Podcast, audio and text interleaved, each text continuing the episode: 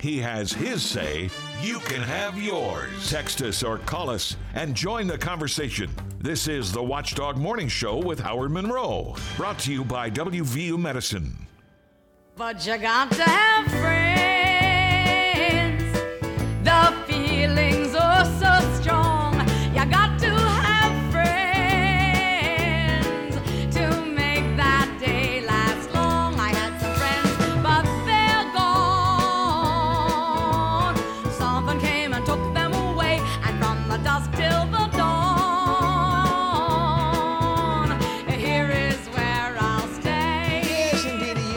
To have friends. And apparently, as part of our discussion this morning, we are learning that the homeless have many friends here in Wheeling, and some that are not so friendly. I think I lost a couple friends this I morning, Howard. have lost a couple this morning. Although you're getting some positive comments on the Frio Stack auction service text line. Bobby, I'm with you. Good rant this morning. You know, usually when the rant people talk about the rants, I'm the ranter. You are you've been you've been doing good this morning. You, you're fired up. During the commercial or the news break, Bob was still going. You're, you're fired up, pal. That's good. That's good. Uh, let's see. A couple of people correcting both you and me on the church. Uh, it is the first where the Life Hub is going to be. It's the first English Lutheran church. I think I did. Say, I said Edgewood. I forget. What I you said St. Mark, so we both screwed it We up. We both were wrong. It's the first English Lutheran church, which I I know that, but I I spoke wrong, and I appreciate it. Hell, St. Mark's is in Elm Grove, isn't it? Yeah, How did I mess that up? Sorry don't know. about that. And Edgewood is well in Edgewood, so okay. I, We weren't even close. I don't know. It's I, I just I knew the I knew it just but hey I, I appreciate the text the Frio Stack Aux Service text line. It's part of what it's there for is to keep us honest. Uh, several of you said reminded me the church is the first English Lutheran. Um, I got a long. I'm not gonna read this whole thing, even though it's I think it's complimentary to me. Uh, or maybe they're talking about you. I don't know. Yes, I believe you are compassionate. It is hard to see things from someone else's side. I have lived in several areas and there was always a homeless issue. I felt frustrated at times, but a wise person said to me, If you know, said to me, You know, we are all at times two paychecks away from being homeless. I'd really think about that. I mean, we may have generational wealth and maybe a family member will keep us from being homeless, but it's changed my thoughts. Yes, there always will be those taking advantage of the system. Uh, however, please remember when a little quote here, a biblical quote, and maybe that's where I come from, a little bit more biblical. Remember, when you do for the least of these, you do it to me. Jesus had the right idea. Blah blah blah blah blah. Okay, uh, I appreciate that. A little long for me to share the whole thing with you, but your points are well made. I, I do appreciate that. Frio Stack Auction Service text line 304 214 1600 304 214 1600. Uh, The issue will be taken up today on Statewide Talk Line uh, not the Life Hub here in Wheeling, but I'm looking over Hoppy's notes that he sends me every morning about what he's got coming up. Parkersburg Mayor Tom Joyce will be on to talk about the homeless slash drug abuse problem. Uh, apparently, the Parkersburg mayor, according to Hoppy, is concerned about the oxymoron that the more services you provide, the bigger the problem gets, which is kind of what you're saying. Yeah, and again, okay, uh, the Catholic charities, uh, they they feed the homeless. Uh, uh, Soup kitchen. soup kitchen, Salvation Army. A lot of a lot of good good people reach out and help them. But Howard, it's a simple question. When they're panhandling, what what do you think they do with that that money? You know, it, they're not uh, upgrading their wardrobe. Uh, they're not investing it. They're going out and doing what they do. It's either alcohol or drugs. And I'm sorry, boy, Bob is really sounding like a prick today. But again, what are they doing with the money? when uh, I used to be hit up by panhandlers downtown when I was a little more active, lived not lived downtown, but when the, the station was across the street and I was often wandering the town during the day and at night even. Um, I'd be hit up by panhandlers a lot, and the only thing I would ask of them is give is to be honest with me. Hey, buddy, I just need to get a cup of coffee. Can you give me a dollar and a quarter? It's like, well, I could, but you don't really want coffee, do you? You want beer. Well, uh, if you want beer, here, go get a beer. I'll, I'll help you out, but just be honest with me. And think about how much more, Howard, uh, the the tents, the backpacks, and I know you need much more than that, and, and I know that. I wish I am so glad I'm not living like that. But it's not like the community doesn't do anything. Th- That's what kind of gets me fired up too. I think we do a lot, Howard. I really think we do. I think Wheeling is a very compassionate There's, town. there is absolutely no argument about that. The question is, should we do and can we do more? And how can we do it? And you raised a good question. I was off the air, on the air, uh, and I don't want to get into it because I, we don't have time today. But I, I do want to get into it, which is if we are going to have this life hub downtown, and if there's going to be homeless th- housed there, which again is my big question. I talked to Melissa Adams when she was here last time, and I got the impression it was going to be more than just a building for services for the homeless, that they were going to actually have some kind of homeless living going on there, then if you're going to provide more services, maybe it is time then to to crack down on the panhandling. Uh, I, I, that's a, I think it's a legitimate conversation. We need to have that uh, at some other day. It's 8:14, 14 after the hour here on the Watchdog Morning Show. I wish I could say we're probably going to cool things down, but probably not, uh, because if he remembers to uh, call me. Uh, coming up next, we'll talk to Howard Gamble from the Ohio County Health Department about the needle exchange program. We do have one here in Ohio County. It was on hold for a while as the state put new regulations in and they had to have training and all kinds of things done. We'll talk to Howard about that. Uh, but the needle exchange program in Charleston was voted down just this past week. Uh, I thought it'd be a good time to take a look at what we're doing here in Ohio County. I didn't know we were coming on the on the heels of our homeless debate, so it'll be a continuation of the "why do we help those people" kind of things, I suppose. Howard's coming up next. On the last talk line, Senate Judiciary Committee Chairman Charlie Trump. You know, our pension systems are better funded now than they've ever been. That's the, the result and consequence of a 35 year plan, bipartisan. You know, I have That's to give, true. uh, That's true. I'll give the Dem- I'll give the Democrats uh, credit for this because it started when they were in the leadership in the House. Talk line weekdays at 10:06 on this Metro News radio station. How much could a cyber attack cost your business? The costs stemming from a cyber attack can vary tremendously, but are extremely significant. Recent studies have shown that the average cost of a data breach to small business can range from 120,000 to $1.2 million.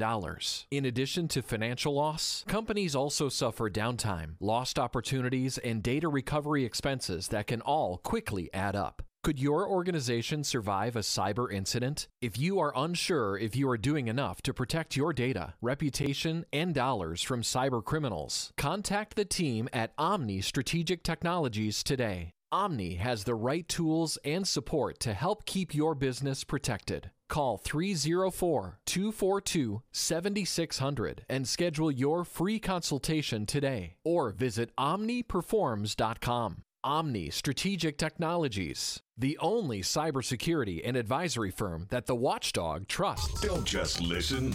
Be part of all of our shows. Use the Frio Stack Auction Service hotline. Call or text us at 304 214 1600. The Frio Stack Auction Service hotline. Your direct connection to the watchdog.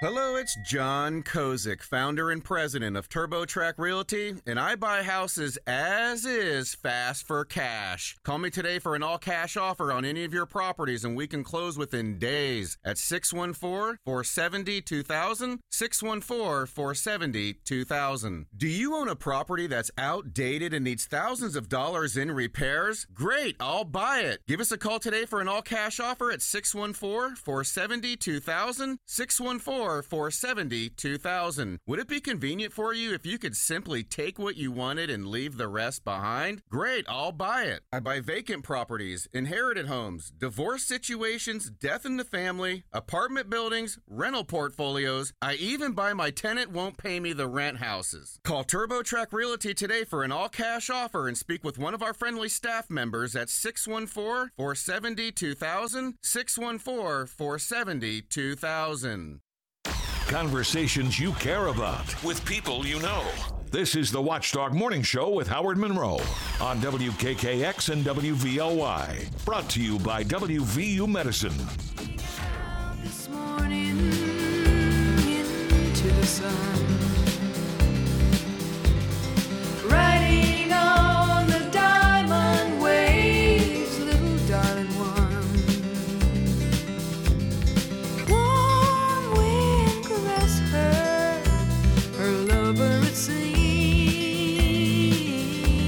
65 degrees, Wheeling, Ohio County Airport, 65 at the Highlands, 66 in my backyard in Elm Grove, and 64 degrees here at the Robinson Auto Group Studios, downtown Wheeling, in the heart of the Ohio Valley. Sunny today, highs in the 80s. Tomorrow, a washout day. It's going to rain all day long. Heavy rain in the morning, pop up showers throughout the day. Upper 70s, a little cooler tomorrow as well. Then Friday, it'll be sunny and pleasant once again. And then Saturday, it's going to rain again. And then Sunday, it'll be sunny and pleasant again. And then Monday, it's going to rain again.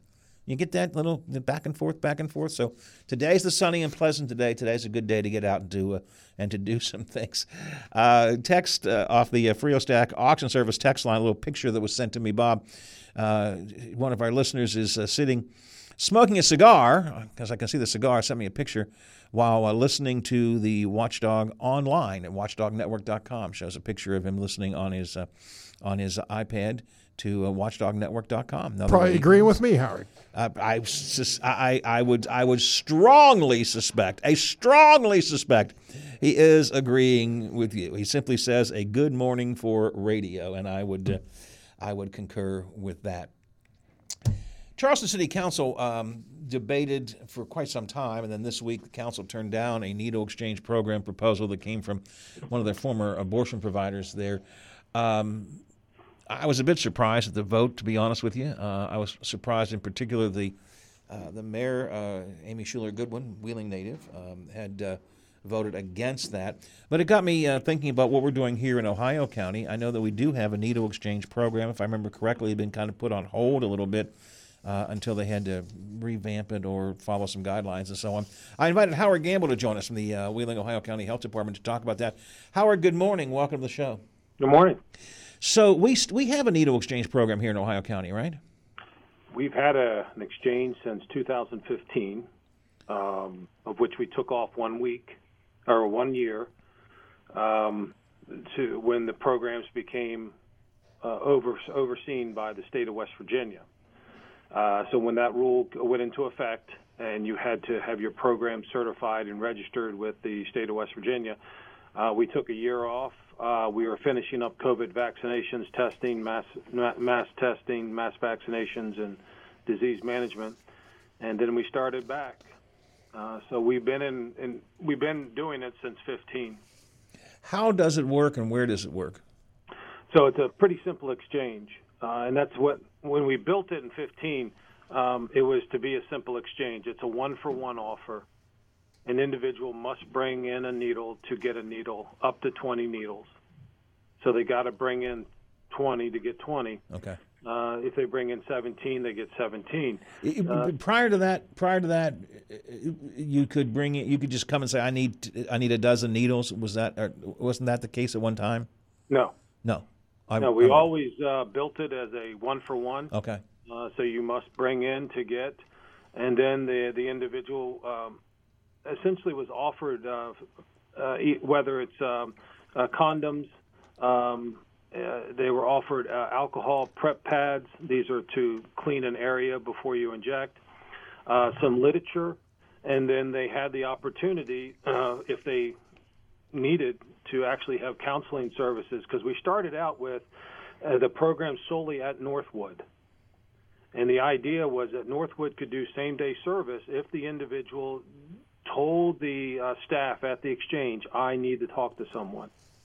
Northwood can then step in. And it's still that case because we still hold a program uh, one day a week over at Northwood.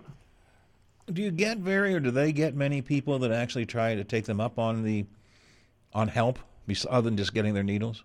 No. No. Uh, we, we see more people who are asking for uh, testing uh, and then vaccination, more, more so testing.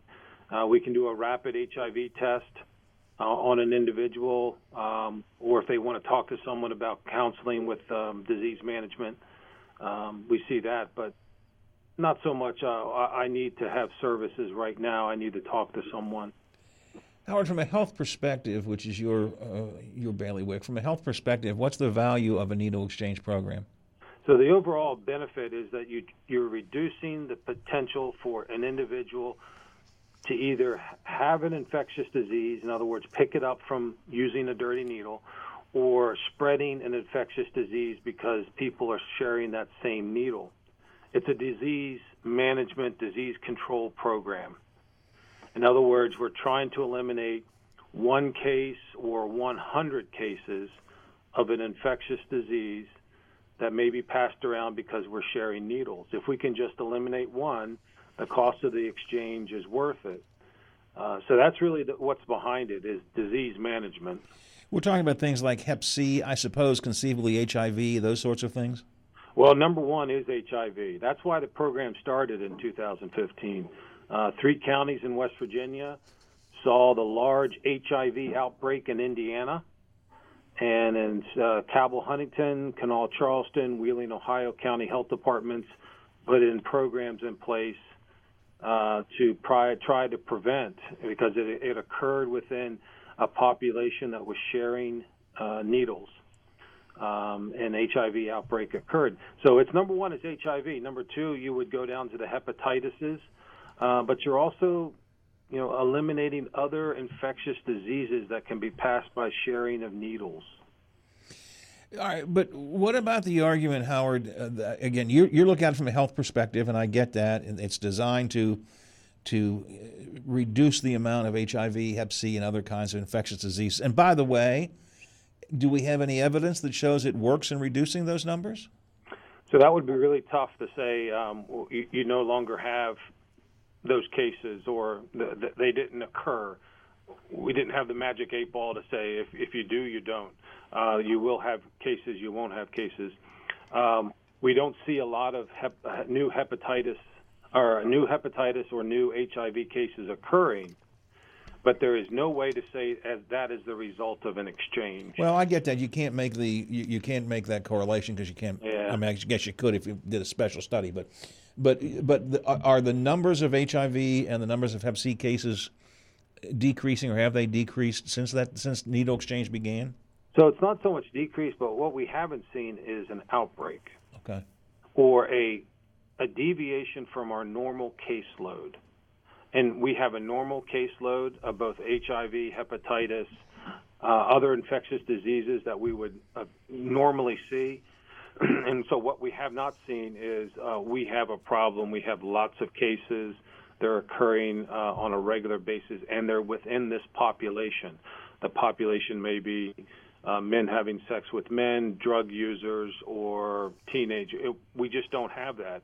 So that's good news, but I think I agree with you. You really have to have an in-depth study that says this, those low numbers is the result of an exchange. So what what you are seeing or what you can deduce is that things haven't gotten any worse, but you don't have any real evidence that No. things are getting better. But they haven't gotten any worse, worse Yeah. either. No, I, I no no large study has been conducted by the county. Uh, we are doing other studies uh, in conjunction with WVU on the needle exchange. Um, we do have our data collection that we use for uh, how many individuals have been seen, what types of um, uh, how many needles are coming in, how many are going out, which usually is a balance. Uh, but we don't have anything in depth that says yeah, the needle exchange has reduced it. So how do you respond when people say, and I'm sure they say to you, I hear it, that uh, that these needle exchange programs simply are enabling people to continue their addiction? Well, the, the- the first thing to remember is individuals are already enabled. They're already they're already doing drugs. They're already um, active in the drug uh, in drugs. So what we're trying to do is just to provide a, a, a way to reduce the possibility of the spread of a, an infectious disease.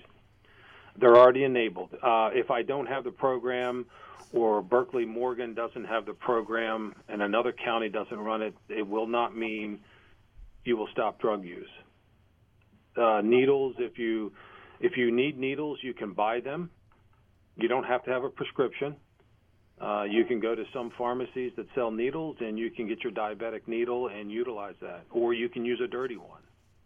So individuals are already going to be enabled. What we're trying to do is just reduce the possibility of cases or an outbreak of an infectious disease. Have any sense of the numbers of people who do come and take advantage of needle exchange? Yeah. You mean? I mean, how how many? Yeah. So, uh, well, prior to the the shutdown, when we were in the height of COVID, um, and the program became more of a state uh, regulated, uh, we would see uh, on a weekly basis uh, individuals coming in. Um, the, the, it was based upon the number of needles exchanged. So we were upwards of 400 needles for a week uh, being exchanged. Now we're down to um, maybe 300 at the max. We haven't gone back up. But the, but it, there's there could be multiple needles in a single individual's exchange, right? Uh, up to 20. Yeah. And so an individual can come in with 20 and get 20, but most of the time we're in low numbers. Individuals go from anywhere from two or three to um, uh, the mid mid teens and get their needles, and they come back in. There's, there's nothing that says you only can come in once a week. You can come as many times. You just have to bring dirty needles to get clean needles. Um, how do the have you, I assume you have been to some of these needle exchange programs. You've seen them in, you know, you've physically been there. Yeah. How do how do the addicts? I guess I'll call them addicts. How do those who come in looking for the needles? How do they feel about this? How do they act? I mean, are they embarrassed to be there, or are they are they belligerent? Give me my needles. What's the what's the attitude you get? They're not belligerent. Um, at times, they're cautious, and they are skeptical that maybe something's going to happen. Um, but after a while, they feel comfortable with staff, uh, the venue. Uh, we have three venues that we can provide needles in. Um, they feel comfortable. They they get their needles. They go out. There's a little conversation. We try to make more conversation than they provide. In other words, how are you? What can we do for you? Are you interested in Narcan? Uh, you want to get a test for hepatitis uh, or uh, HIV? Um, and is there anything else we can do for you? Stay safe, and they leave. Little conversation. Uh, they don't feel entitled. They don't feel um, there's someone watching them uh, that um, they're angry. They come in, they interact very little, and they leave. Um, some of the people we know by name, and we have a, a relationship with them by talking. Um, but they're just like as anybody else coming to our counter for any other service there's not a lot of exchange between staff and the the participants. Do they take? I mean, how often does somebody take advantage of uh, of an HIV or an Hep C test, or take advantage of some of the other uh, opportunities you ask them about? As far as the the, the number, you, you can range anywhere from maybe one a week to five a week. Um, but we also offer it to anybody else. You don't have to be part of the needle exchange to get tested or to have Narcan um, to get free Narcan from us. Uh, that's that's and do, and do people do that? Oh yes, yes. Uh, Narcan uh, is large. Remember, Narcan. Uh, Narcan can be distributed to you and I as well as an individual who right. abuses drugs because we bring a product into the home and it might be a good idea to have that Narcan just in case something happens. Um, HIV for testing, it's the same thing. Maybe it's every once in a while people need to be tested, and we can do a quick rapid. And you know, yes, I'm, I'm fine, and there, there's uh, I, I participate in the study to say yes, I am okay. Uh, but for individuals, sometimes they're just looking for the clean needle, and they now know they have clean needles, and they are limiting their exposure to possible infectious disease. Do you gather any kind of information about them, or do they worry about you gathering information about them? Well, the, now the programs in the state of West Virginia now have changed dramatically. So they are required to gather pro, uh, some demographics on the individual. So I do gather some demographics that say within the county, um, and that also builds their unique ID. So when someone comes in, they are registered and they have a unique ID given them so that they can get needles on a constant basis with our program. But that's all part of the new state program. Um, you have to have some sort of exchange of data. Um, Howard, I want to shift gear just for a real quick second. Are, are we still seeing cases of COVID around here? Oh, yes. Um, and we say that because we're monitoring COVID a little bit different. Uh, we actually monitor uh, sewage water. Excuse me? Yeah. Um, this you, is you a, monitor sewage water. Yes, this is a program that um, the the city of Wheeling has participated in for some time, and I'll explain why the city of Wheeling. Um, the the city um, sewer system or city um, wastewater treatment plant handles the wastewater for just about the entire county.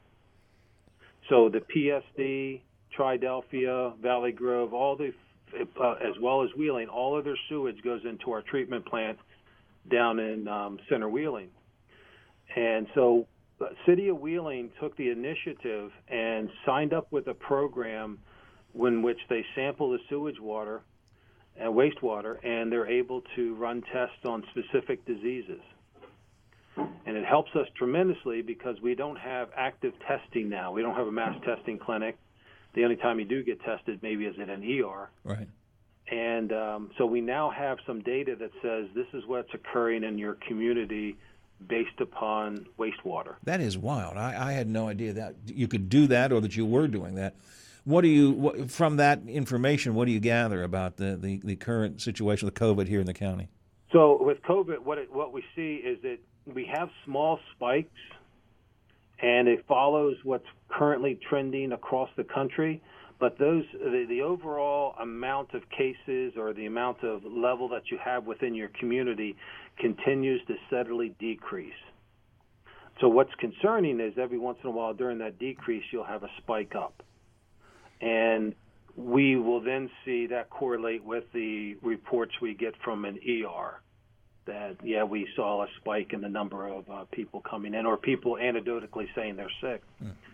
But uh, the wastewater treatment by the city of Wheeling, great program, but it also tests some other things, and we hope to test um, in the future uh, other diseases that way, that we're able to uh, actively sample whether it's for uh, another infectious disease or if we happen to have something that's occurring all across the country that we can sample our water, wastewater here, and say yes, we have a problem. We don't. That's interesting. So um, I, I, I, noted in some national stories that it seems in some places COVID does seem to be, I won't say resurging, but is inching up a little bit. Uh, so we're not we're not completely gone with that.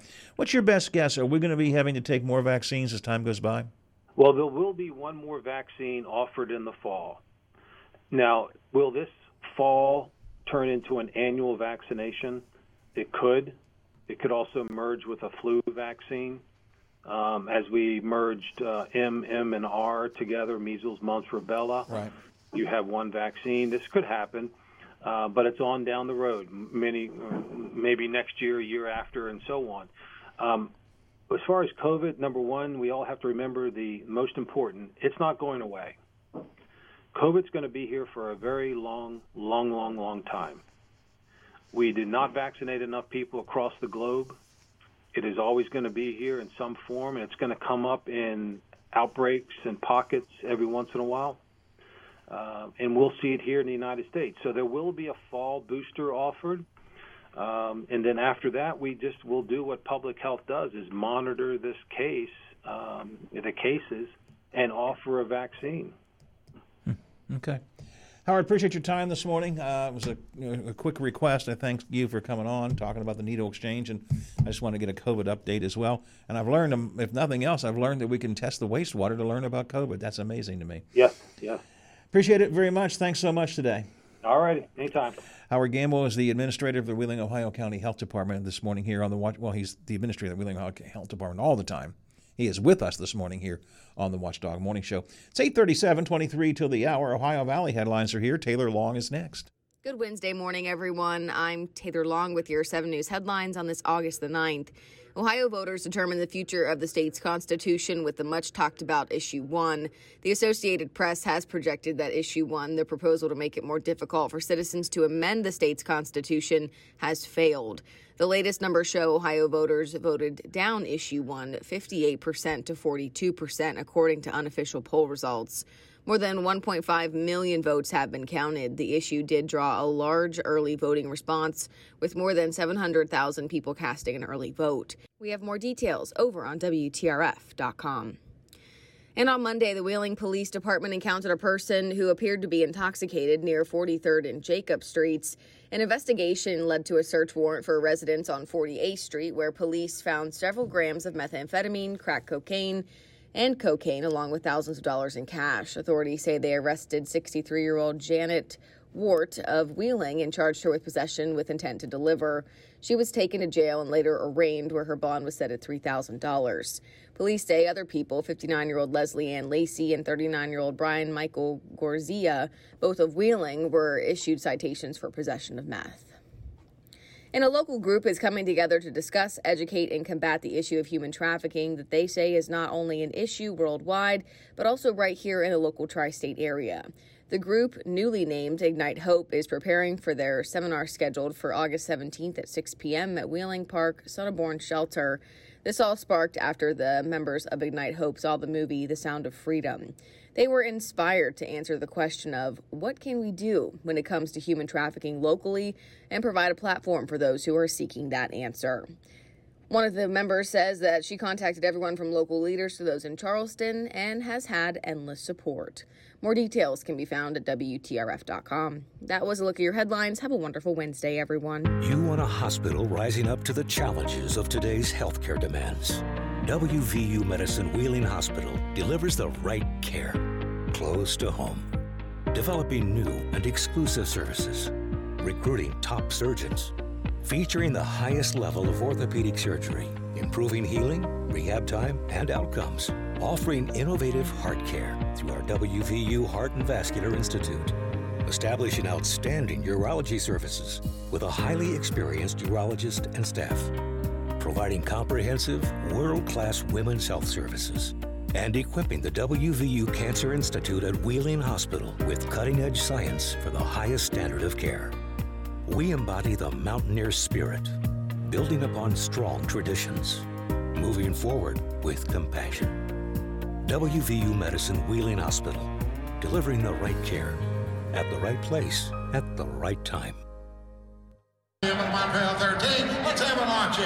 L13, 14. Frio and Stack Auction Service. We sell the earth and everything on it. From estates to business liquidation, antiques, coins, firearms, real estate, and more. We're also certified appraisers. Frio and Stack can handle it all. Call us now for a free on-site consultation. 304-233-3168 or visit FrioandStack.com. Oh Licensed in West Virginia, Ohio, and Pennsylvania.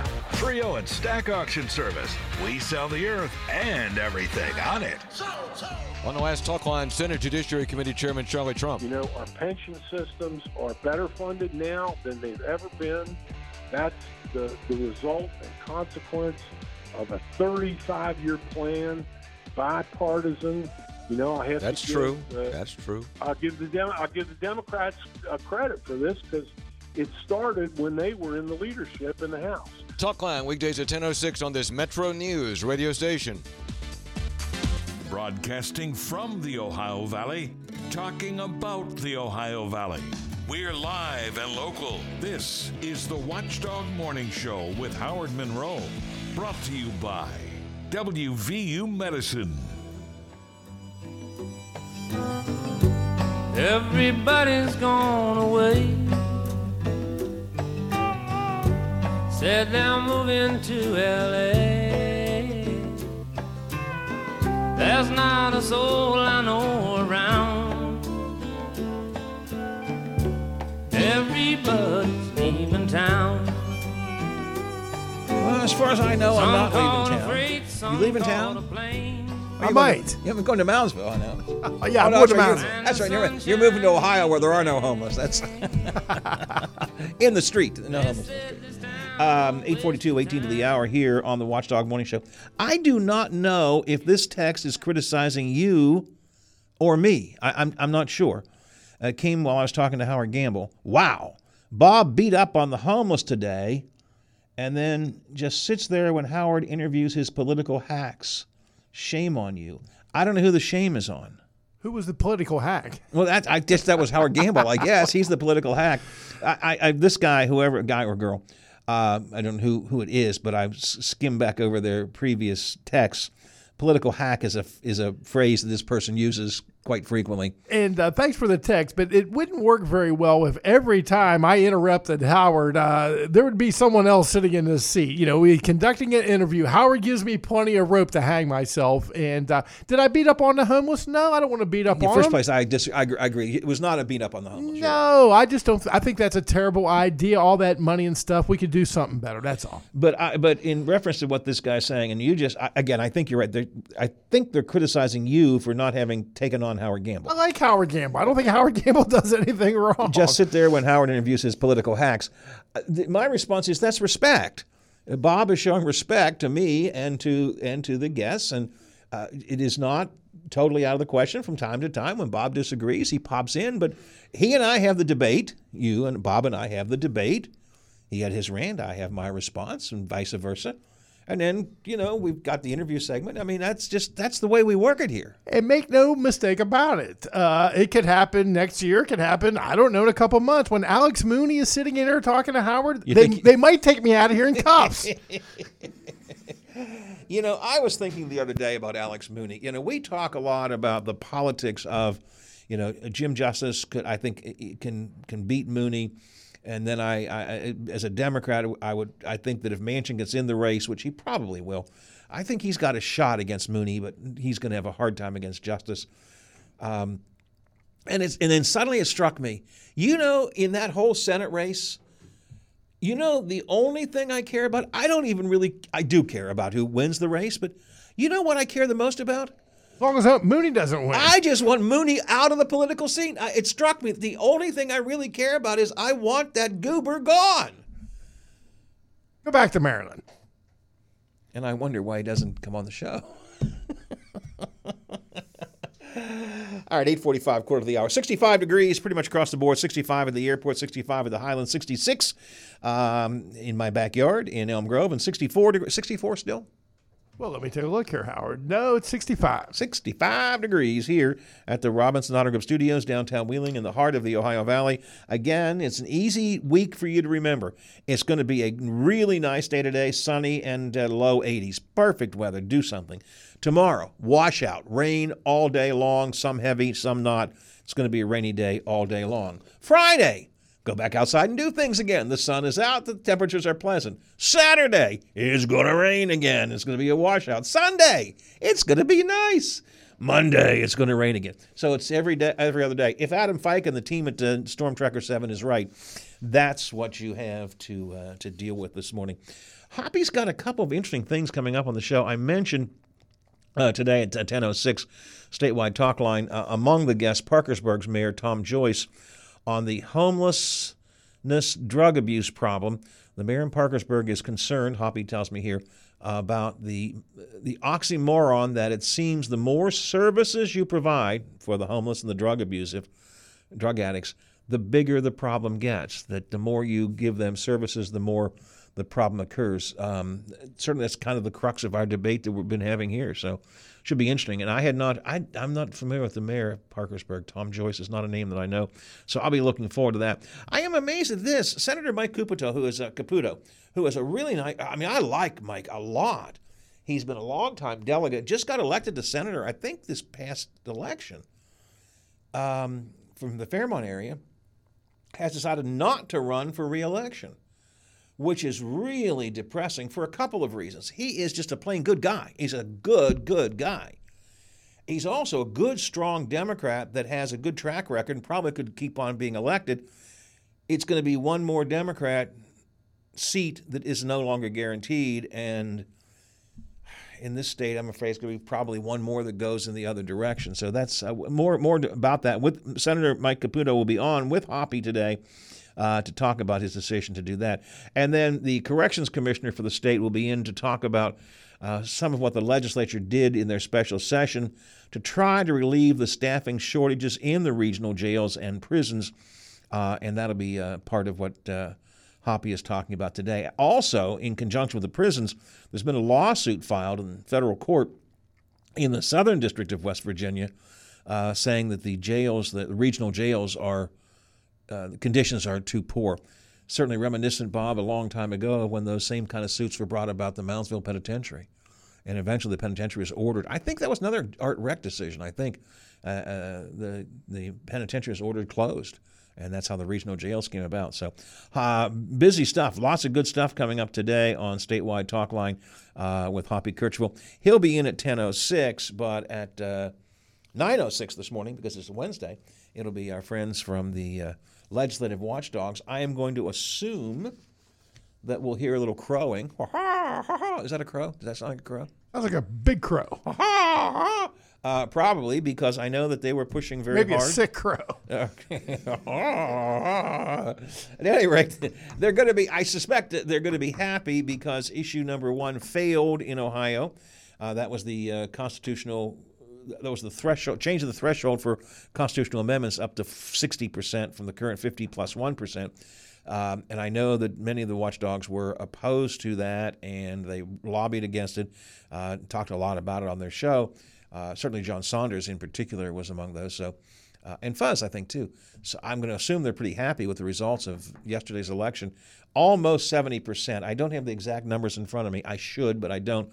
At one point, it was 68.8. Almost 70% overwhelmingly voted against issue two. We did our share right here on the Watchdog Network, that's for sure. Yeah, Ted Strickland was here with us. Uh, uh, Dave DeWitt from the Ohio Capital Journal, who, as I said earlier, is uh, read his editorials. There, no, there are, there's nothing mealy mouthed about David DeWitt's editorials. He is the editor of the Ohio Capital Journal, a really good online newspaper, and.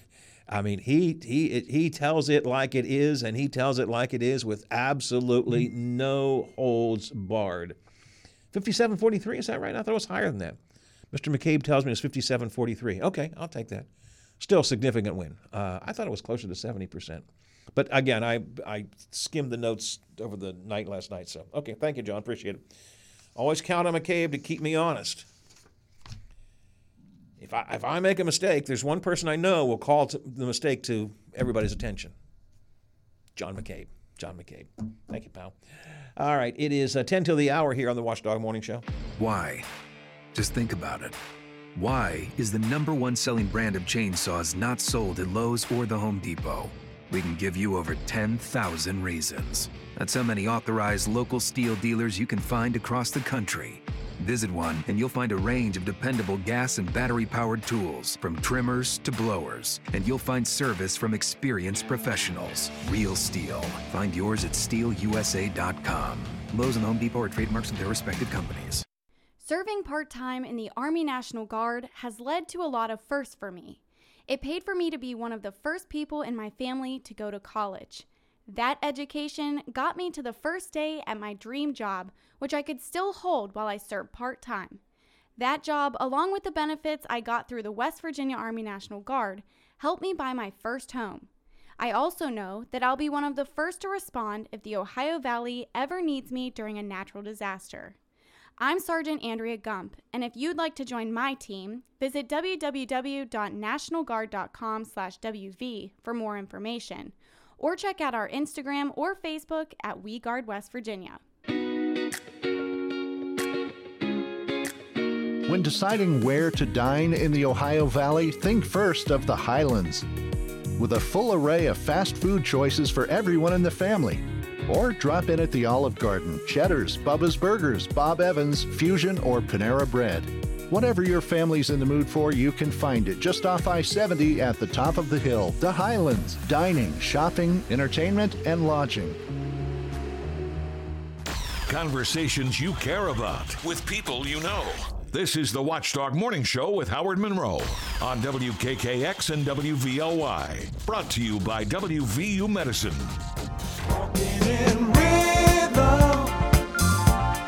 moving in sound.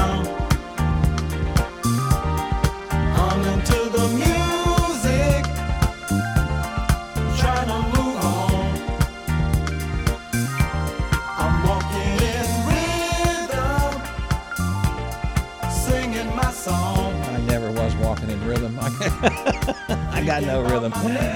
Um, interesting comments here. Mr. McCabe is continuing to chat with me online here.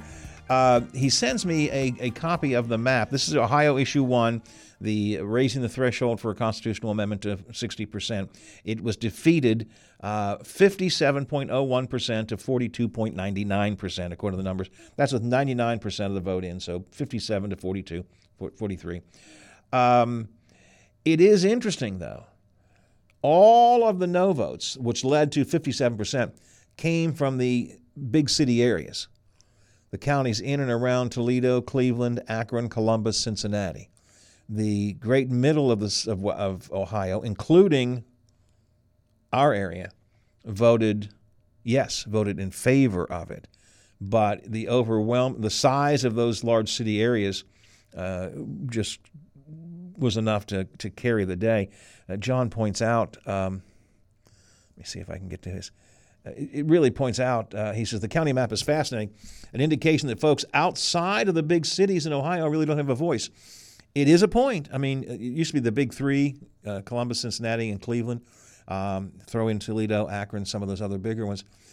The big areas have such a large population that they carry the day. Even though the majority of the state, in terms of numbers, one quarter of Ohio's 88 counties voted uh, against the amendment, but that was enough. So only only one quarter voted against of the counties, but enough people were there to to send it down to defeat. That is interesting.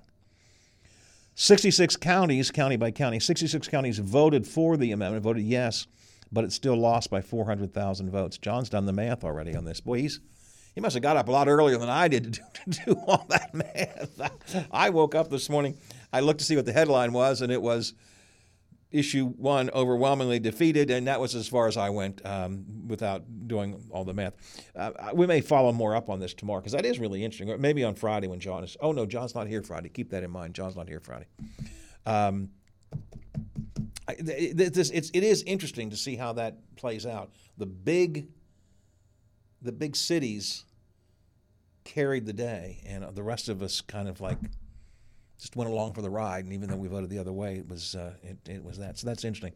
Uh, also tomorrow, again, same thing on the this Life Hub, which we've spent most of our morning arguing about or discussing. Um, I, I, really all I know is what I read in the paper this morning. I would I didn't know there was a special meeting about that at council last night. I would have watched it or gone to it.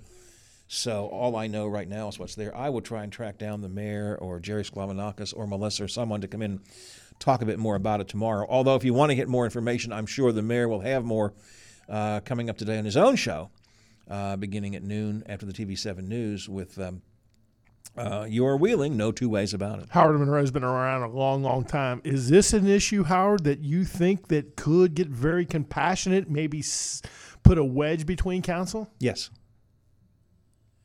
Yes, I do. Um, I've sensed all along. You recall one of the early conversations we had with Mayor Elliott, and you would you would just by by nature of his characteristic, by the things that he says, by his um, I don't say political views, but where he finds himself in terms of compassion or whatever word we want to use. I, I would have I would have initially thought, okay, this is something he's would just jump in and be greatly behind. But you'll recall from the very first conversation here on the air with with Mayor Elliott about this, I sensed he didn't say it quite this way, but I sensed he wasn't totally sold on this project, and you could sense that last night. Now they kept making caveats. Oh no, we think it's a good idea, but Elliott and Sklavounakis raised some concerns about the fact that several city officials are part of this nonprofit board, and that that's a little that's a commingling that maybe isn't good. Uh, and I've gotten the sense all along that several council members, firmly believing in doing things for the homeless, are not totally behind this this life hub. Now that's just that's the way I've been interpreting this, and I think I'm pretty sharp about that. If this wedge is a big one, could it shut it down completely? I got to think that through. I, I, I, think the answer is probably no, but it could certainly change. Look, the building is bought. Um, I assume it's a a, a, a, loan. I mean, I assume it's on loan, but uh, the building is purchased. Uh, it's a nonprofit board. What I could see, based on the way I heard questions being asked, the, the way I read in the intel, the questions were being asked last night, I could see council telling uh, Bob Herron, "You can't be the president of that board." And Michelle Rajanis, you can't be there. Maybe the housing authority, they're not directly uh, uh, under council's authority, but uh, they may say that no, you know, this is not this. You can't commingle these people. I think council is going to lead to a, a change in direction on this. I, am uh, this is a wild, wild, wild guess. I think you could see a change in direction in how this Life Hub works out. And quite frankly, maybe it's hopeful thinking because I hope they do. And I, I, I think it's a. I think the cons- concept of, of cons- consolidating services is good. I'm not sure if that location is good, but if it's certain kinds of services, they're fine. I think if it's going to be a homeless shelter, bad news there. And I so that maybe it's hopeful. My thinking that I think council may feel that way too. Our council is full of honest, good people, but I could also see some politicking coming out of this also. Howard. No question about it. And look, there are. Uh, I was going to use an analogy, and I don't want to. So I'm not going to do it. Um, there are there are those who are very aggressively supportive of programs like the homeless programs, and who will do almost anything to support that. And then there are those at the other end of the table who are much more cautious about this. I don't think any of them want to say throw the homeless out or flush them down the toilet or send them back to Ohio or whatever. Um, but I think there's there's room for some significant debate here. I don't think the Life Hub goes away, but I don't think. See, I don't think it's fully realized yet. That's the thing. I don't think they fully it's fully realized yet, and I think it could be readjusted and redefined. Personal opinion. We may talk more about it tomorrow. We're to make way for the uh, legislative watchdogs coming up next, and uh, Bob and I, well, Bob's sticking around to run with them. I and Bob will get together again tomorrow morning at 7 o'clock, right here on the Watchdog Morning Show. FM 97.7, AM 1370, WVLY Moundsville. From ABC News. I'm Sherry Preston. As the judge in former President Donald Trump's election interference trial sets Friday as the court hearing day to determine what Trump should and should